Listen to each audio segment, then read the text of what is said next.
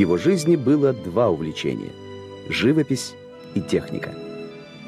Но всемирную славу ему принесли не картины, а изобретение телеграфа и телеграфной азбуки из точек и тире, благодаря которым чудаковатый профессор живописи Сэмюэл Морзе в одночасье стал национальным героем Америки и символом технического прогресса.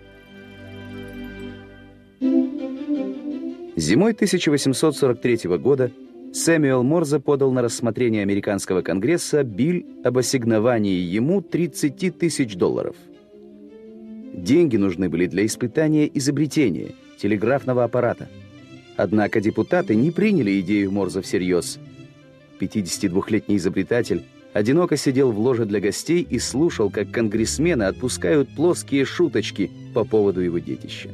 Подобные насмешки давно не волновали Морза. Он выслушивал их уже 10 лет.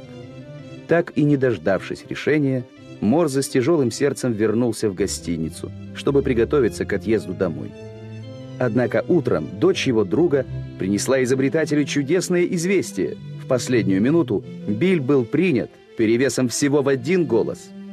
На радостях Морзе пообещал девушке, что свою первую телеграмму он отправит в ее честь, и она выбрала для этого слова из Библии – чудны дела Твои, Господи!»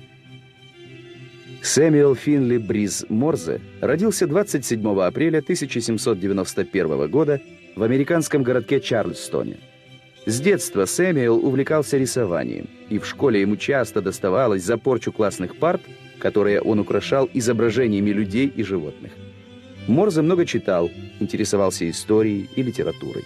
После окончания школы он поступил в престижный Ельский колледж – Именно здесь, во время лекции об электричестве, у Морзе проснулся интерес к технике и родилась мечта создать аппарат, с помощью которого можно было бы передавать сигналы на далекие расстояния.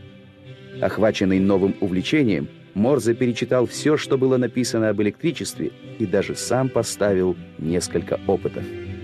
Однако главным делом его жизни все еще оставалось рисование. По окончании колледжа 20-летний Морзе отправился учиться живописи в Европу.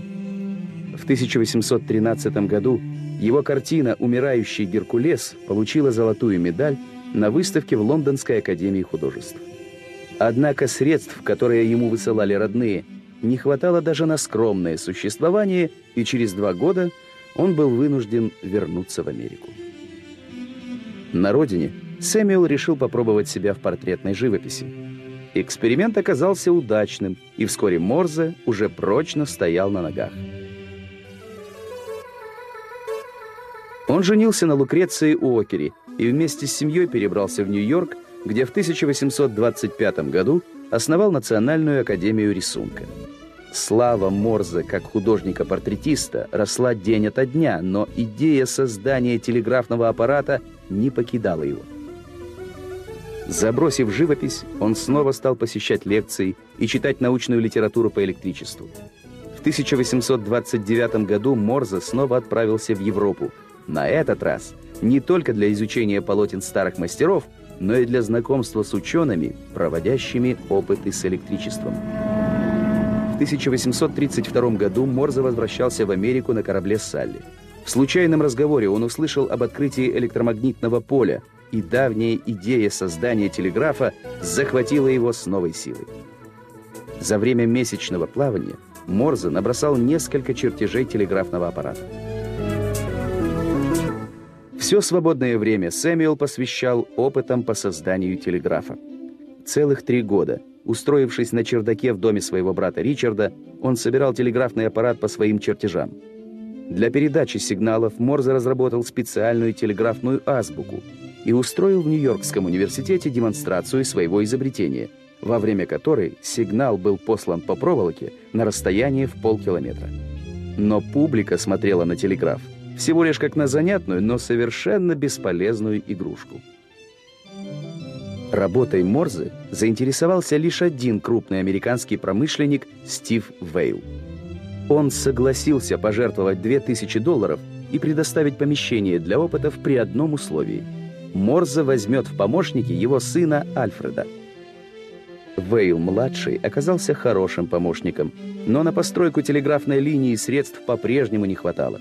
Морзе несколько раз обращался в американский конгресс с ходатайством о выделении средств на исследование и постройку телеграфной линии.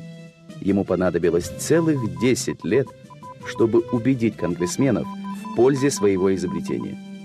Но в конце концов опытная линия соединила Балтимор и Вашингтон, и 24 мая 1844 года Морзе передал свою первую телеграмму.